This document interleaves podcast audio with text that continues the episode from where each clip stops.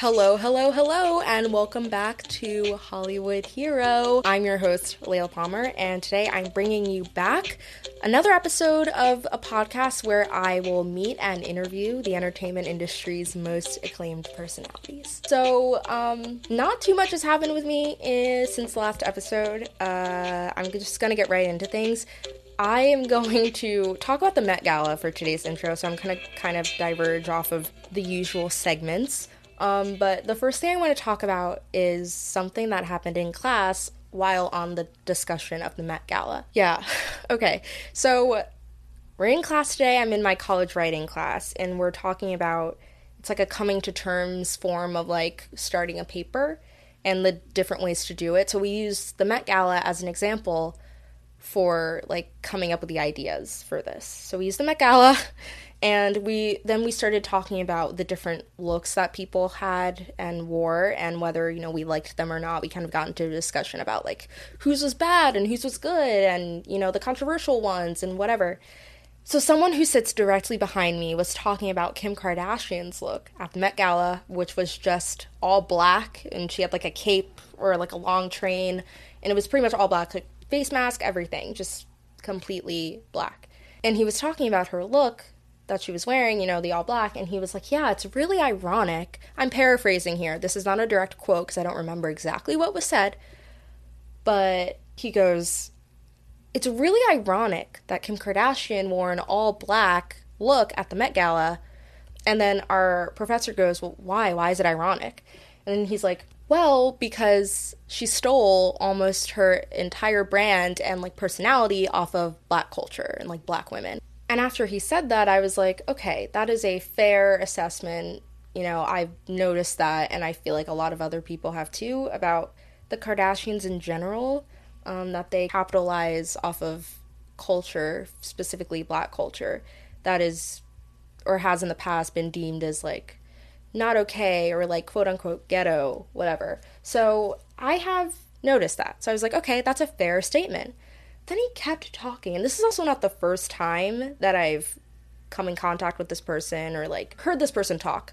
Um, we've seen each other in the elevator a few times, and also, obviously, he's in my class, so I see him frequently. So he kept talking, and he kept, you know, talking about the Met Gala. Conversation kept going, and then I'm like, okay, you made this statement about Kim Kardashian, yet you're using, you are speaking with A A V E.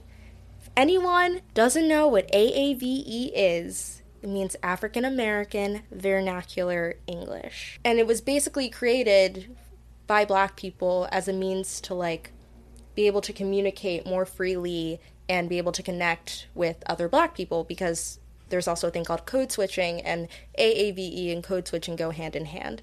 It's like you would code switch and talk more what is deemed as proper around people who are not black so that you are more accepting, and then when you're around people who are black, you kind of go and use A A V E because it's more comfortable.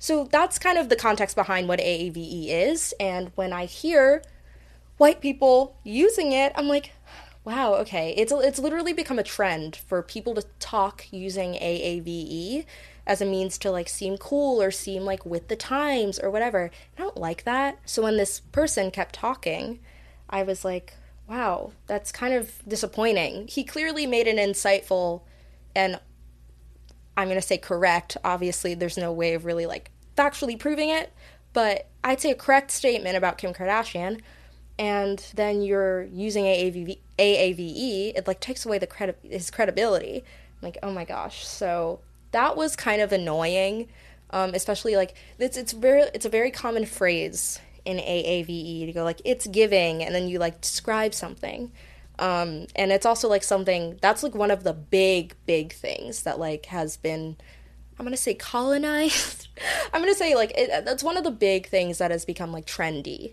for people to just say. It's all over TikTok, people say it all the time, Instagram too. And when he was talking about Kim Kardashian, then he, like, right after, he was like, it's giving tired, or it's giving boring, or something like that. I was just like, going out of your way to speak like this is, it's just, like, not necessary, and super annoying as a black person to have to, like, hear that especially when you're, like, criticizing someone else for capitalizing off of black culture. I don't know.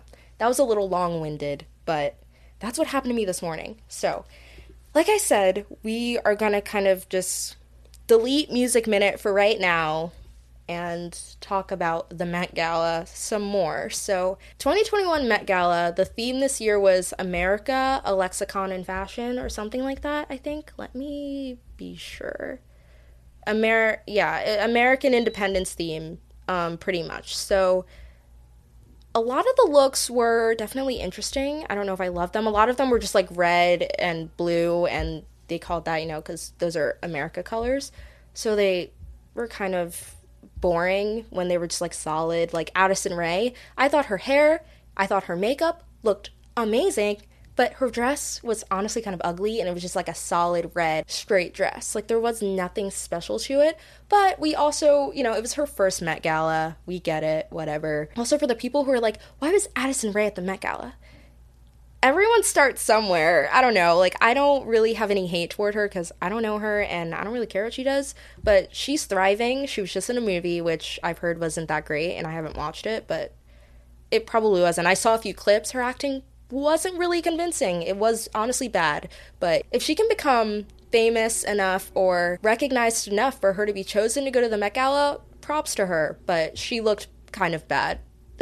Other than her hair and makeup. The, the look was bad, though.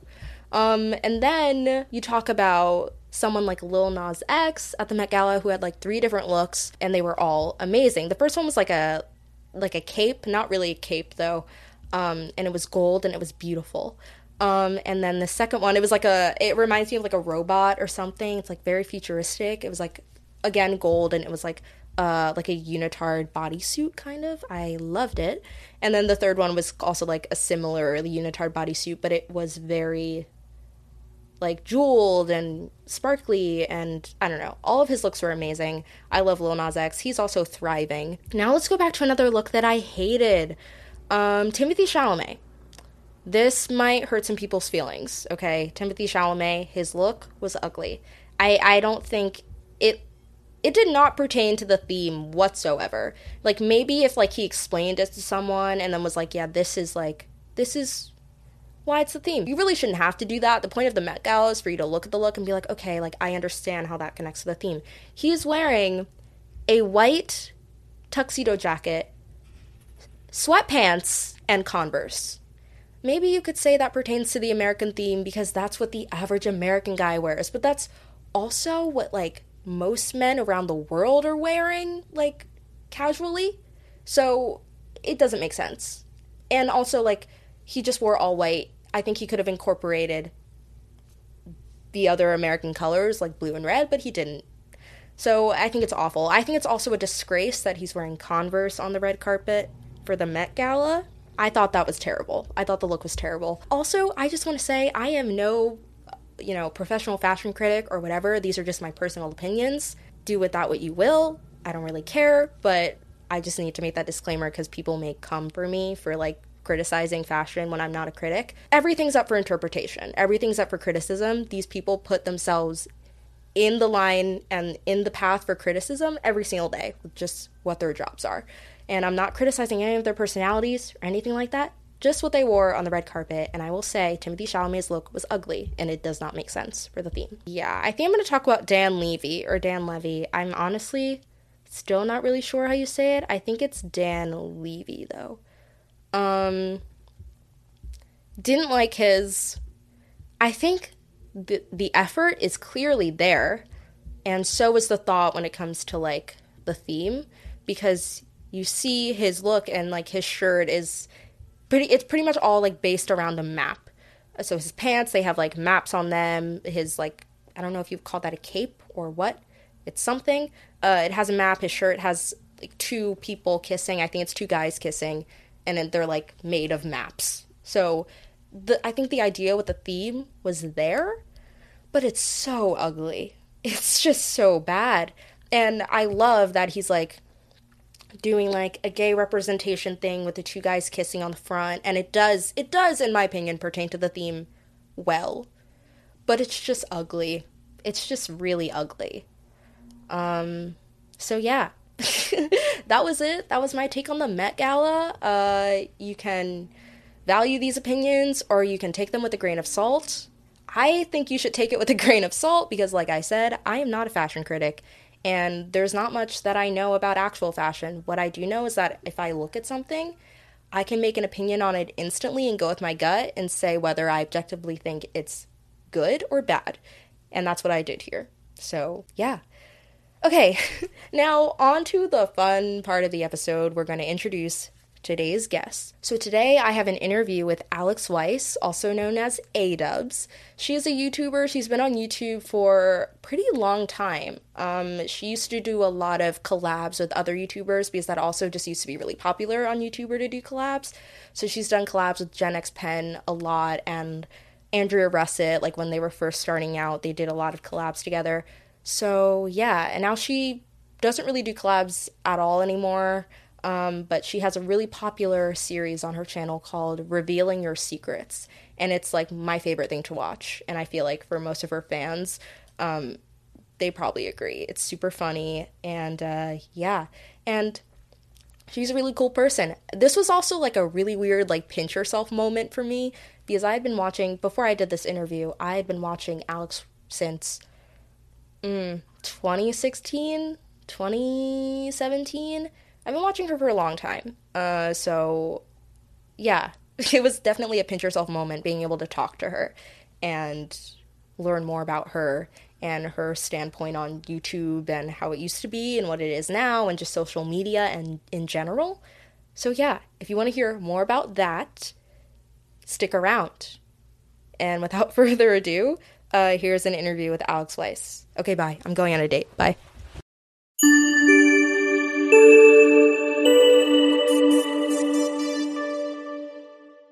So I'm here with Alex Weiss. Thank you so much for coming on Hollywood Hero today. I'm so excited to interview you. I've been watching your videos for a few years, so this is a great opportunity for you to be on my podcast. Thank you for having me. Yeah, of course. Um, so Alex, you have almost two million YouTube subscribers, but before we get into the nitty gritty and everything that it's like to have YouTube as a job, um, how did you get started with YouTube? When did you start your channel? Why did you start your channel? I was thirteen years old and I was watching other YouTubers and I thought it looked fun. I don't think you could make money at the time when I first started, so I never anticipated that it would be a job. Um, I was more interested in just joining the community. I don't think I had that many friends at school. Um, so it was just a result of kind of wanting to be a part of something. Yeah. And um, so when you first started out your channel when you were thirteen, what are the kind of videos that you made? Because I'm assuming it's different than what you make now. Yeah, it's actually a little embarrassing. Not because there's anything wrong with it. It just feels so different than who I've become. Um, I started making beauty videos. So I was making makeup videos and fashion videos. I think I just, I didn't know what to talk about. And that felt like something I could replicate or like try to replicate from what I was watching from other people, um, with my own spin, of course, but I, I don't think it was something I was ever very good at. It's actually pretty cringy. A lot of those, most of those videos are privated.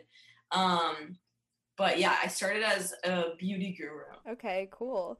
And yeah. And how did you make the transition into like the type of videos you make now? I mean, obviously before we get into that, I want to talk about Um, when you moved to L A, because that's kind of like a huge rite of passage for a lot of YouTubers, is starting their YouTube channel and then moving to L A. And so when did that happen for you? Um, I was in my second year of college. Uh, so I don't know, sophomore, I must have been nineteen or twenty. I think I was nineteen years old, and I kept flying out to L A because I had a lot of friends here from YouTube and Uh, business opportunities, but I was going to school in Boston and I just knew I didn't want to be in Boston. And so it started, I think this is pretty common. It started with me saying to myself and my family that I was going to go to L A for a summer. And then I just didn't leave. And then I ended up and then you transferring stayed to a school and I finished out here. Yeah. Oh, okay. Um, but it was, it was around the time where I just started also feeling like not only did I want to do that, luckily it was a point in which my channel was actually becoming sustainable enough for me to make the move. Yeah. And I actually never knew that you, uh, when you moved to L A, you ended up finishing school here. I never knew that. I thought, I, yes. because a lot of people, especially if they come out of college, they just end up dropping out, dropping out straight when they move to L A. So that's kind of nice that that worked out for you. I definitely felt um, very tempted to not finish, just especially because things were going really well um, with YouTube. But I have a very academic family. So I think the the pressure from them and myself yeah. as a result was like way too high for me to drop the ball there. And I'm glad I finished. I mean, I tell them this all the time. I never do anything where it matters that I went to school. No one ever asked. um, but surely there it's it's good that I went. I learned things, and um, I think it definitely contributed to my, I feel like I'm a very hard worker, and having to do school and YouTube at the same time really like pushed me to work on that, uh, what do you call it? Endurance. Yeah. Yeah.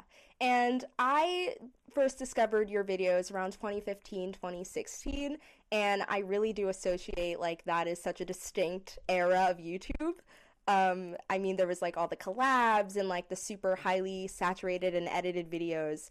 Um, and it's very different now than what it used to be um, around that time. But what about that version of the platform do you think, like, what about that did you like? And how did you think it benefited content creators? Um, I'm not sure if it benefited content creators. I mean, maybe it did. I don't, I don't have the answer as to why.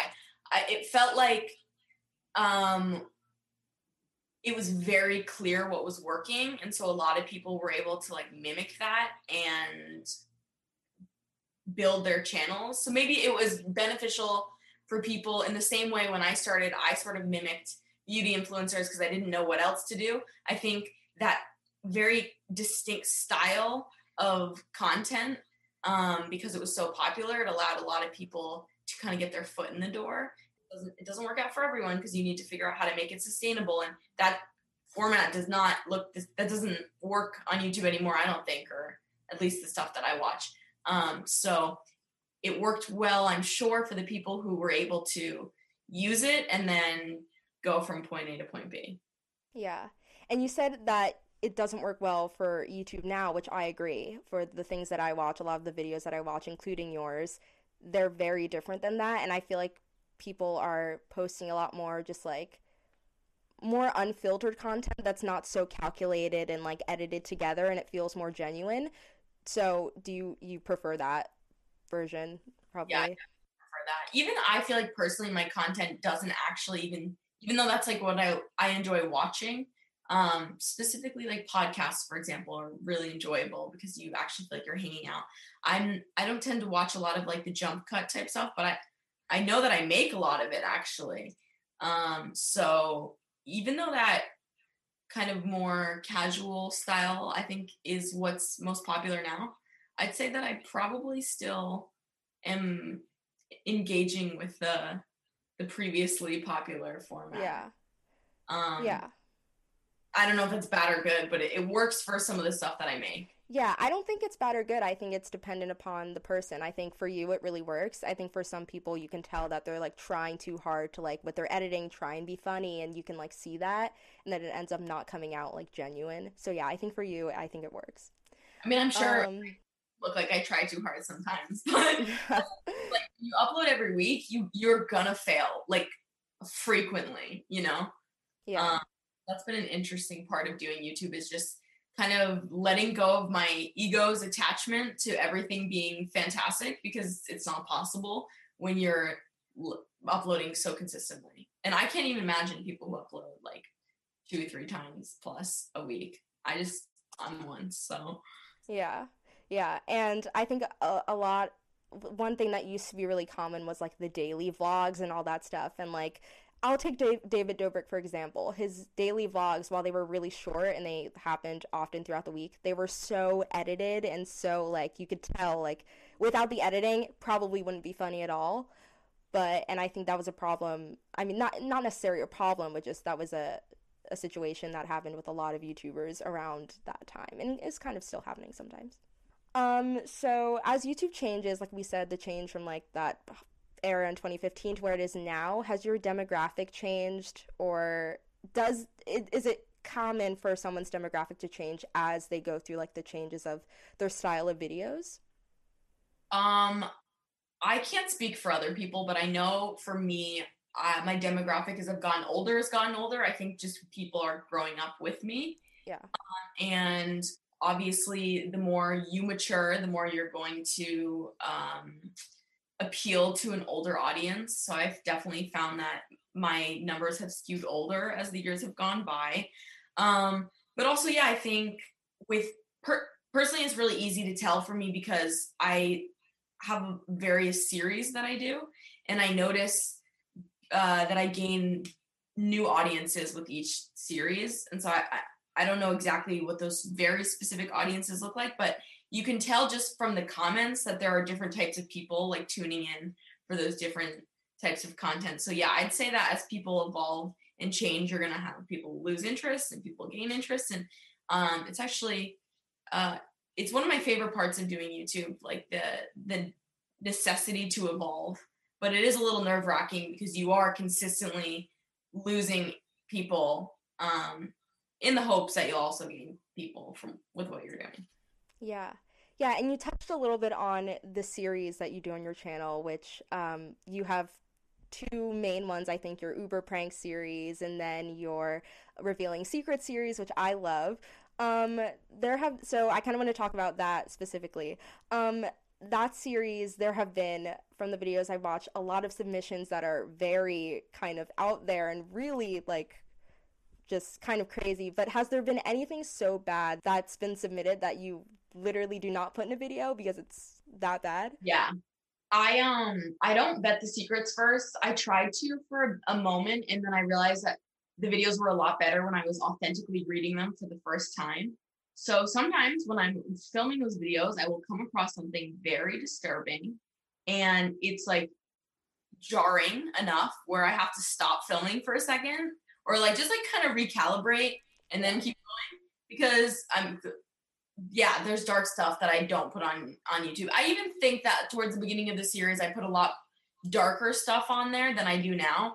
Um, I just started evaluating kind of like, how is this going to make people feel? Like, am I putting, I, I just don't want to contribute to any sort of like toxic experience yeah.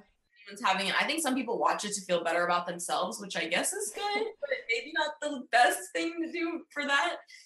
Oh, uh, yeah, there's a lot of really bad stuff. Yeah, I mean, I can't imagine what it must be, because the audience only sees after you're editing what you choose to include, and so I can't imagine the kind of stuff that is so bad that you don't include. Yeah. Yeah, crazy. Because the stuff I do include is still pretty gnarly. Yeah, exactly. Yeah, there's, I mean, especially with your, um, like, when you start doing the videos with the categories, um, yeah. you can kind of expect with certain categories what's going to come out of that. Yeah, so it's a lot of incest. Exactly, yeah, a lot a lot of incest, unfortunately. Um, so you're someone who does YouTube full time. Do you find it hard balancing your YouTube life and online presence with your personal life? Um, I have, but I definitely think, especially during the past year, um, having a lot of space in the pandemic, I've kind of figured that out, and maybe it'll shift again when things get back to normal. Um One thing that I have learned is that being a personality or like in a, a very intense social presence is not all that important to me. And I think I, you, you win some, you lose some. Like I don't, I'm not, you could probably tell if you follow me, I'm not that active on Twitter or Instagram or anything other than YouTube. Where I find I enjoy doing stuff on the internet is just making videos. And so that's where I put my energy. And if I feel like posting something else, I will. And if I don't, you probably won't see me on Instagram for like four months. Um, I used to be hard on myself about it. It would stress me out. And then I ultimately decided I'm just going to live and do what's best for myself. Also, in terms of just working, um, I used to be really bad with boundaries because it's like I could always be working. And the amount that you get out of it is how much you put in. So I would work on, on weeknights and on weekends. Um, and I kind of had to be very um, disciplined in giving myself a break. So I don't work on weekends, and I always stop working at seven p.m., uh, which sounds late, but I sleep in a little bit because I can't. Okay. Sleep in, and I have a very extensive morning routine that I've started in the past year. Um, okay. But yeah, it was hard to find that balance. Eventually I did, and I'm sure I will fall off it and back on and again and again. Yeah, well, I think that's a really good balance, especially when you you were talking about not posting on Instagram unless you absolutely want to, which I think is something that a lot of YouTubers, like, they feel like they're obligated to post content on Instagram in addition to their YouTube channel. So, and especially looking at your Instagram, I think your last post was in, like, I don't know, like probably a few months ago. Yeah. Um, so you're definitely not as active on there.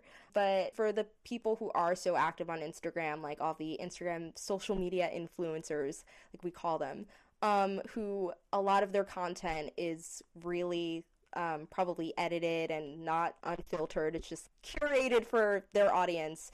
What do you think that is having on probably young, impressionable fans? Because I feel like Instagram has become such a toxic space because of those, yeah. those accounts. Um, it can't be good. I mean, even I'm as as an adult who, like, I don't think is all that impressionable anymore. I go on Instagram and I don't feel good. Like, I that's why I love TikTok. It makes me laugh. Uh, sometimes yeah. you. you don't want to see, but for the most part you're it's just like fun. Um th- there's nothing fun to me about logging onto Instagram. Um it's like, here's what people are doing that you're not doing, and like it just I'm not a fan. Um and I don't know exactly how it's going to affect younger people, but I, I suspect it's not great. Yeah. I mean, as someone who I am very active on Instagram, but a lot of the times I just wish that I could, like, delete all my accounts and just not, I don't know. I just feel like it would be hard to not, for me personally, to not go on Instagram, because I have gone through those points where I delete it for like a week, and like after a week I want to go on it so bad, but then those first like two minutes of scrolling, I already feel so much worse than that yeah. entire week when yeah. I had it deleted. So it's it's a vicious cycle. It's it's awful. I mean, I'm, I'm sure no social media is like all that wonderful. Um like okay laughter heals. Okay, I think anything that's going to make you feel good and happy and laugh is great.